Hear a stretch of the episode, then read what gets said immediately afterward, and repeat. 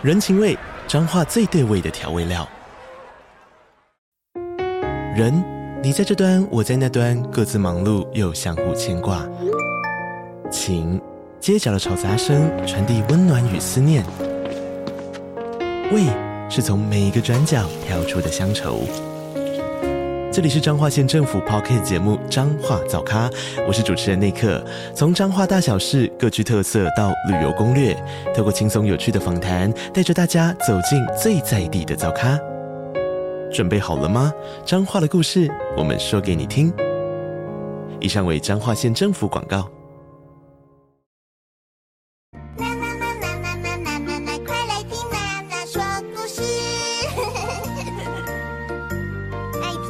的小朋友，打开小耳朵，准备好了吗？今天娜娜要说什么故事呢？今天要说的是成语故事“一鼓作气”。在春秋时代，齐国派兵要攻打鲁国，鲁庄公和他的将军曹刿。带着部队在长勺抵抗齐国的攻击。当两边的军队摆开阵势，鲁庄公也准备要擂鼓进攻时，曹刿却说：“等一下，主公，请稍安勿躁，我们先等齐军敲响过第三次战鼓。”他们的士气逐渐衰弱之后呢，我们再擂鼓进攻，如此必然可以一鼓作气的击溃敌军。果然不出所料，鲁国啊因此而大胜呢。为了防敌军诈退，曹刿呢还身先士卒，经过仔细的评估和观察之后。才下令军队要乘胜追击。终于，这个战争结束了。鲁庄公啊，他就很好奇地问曹刿说：“曹刿啊，为什么你可以预判到我们呢是可以大获全胜的呢？”曹刿回答鲁庄公说。其实啊，在齐军第一遍响起战鼓的时候，他们的士气正旺，这个时候对我军是不利的。所以我们要等第二遍士气开始减弱时，我们要继续有耐心的等待，因为到了第三遍，这个战鼓在响，士气几乎都已经全部消退了。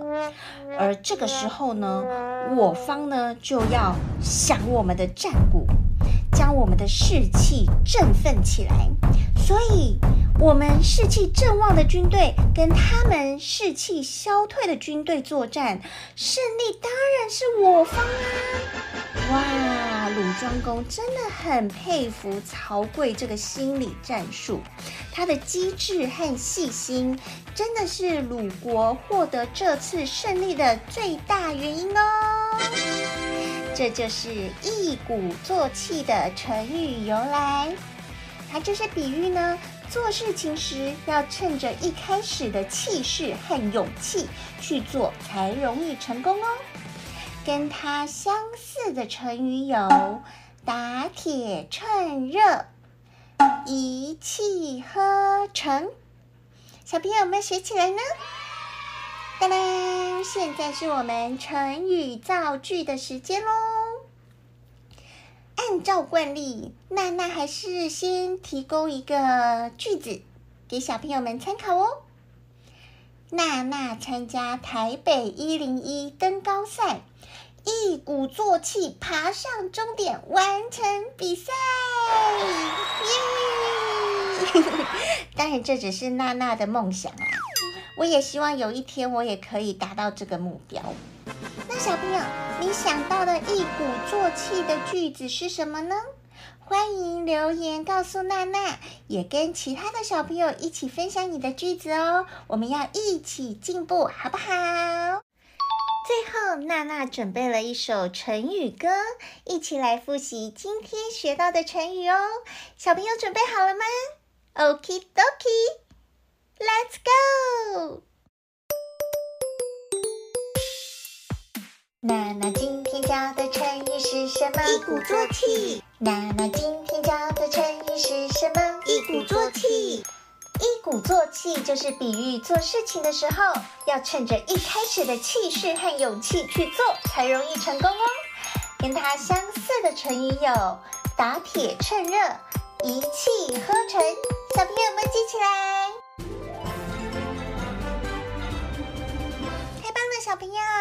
今天我们学到的成语是一鼓作气。小朋友一定要记得一直听，一直听，熟悉这个成语的典故。最重要的是要会造句和应用，让我们成为成语小博士。下次娜娜会教哪一句的成语呢？记得继续收听娜娜说故事，拜拜。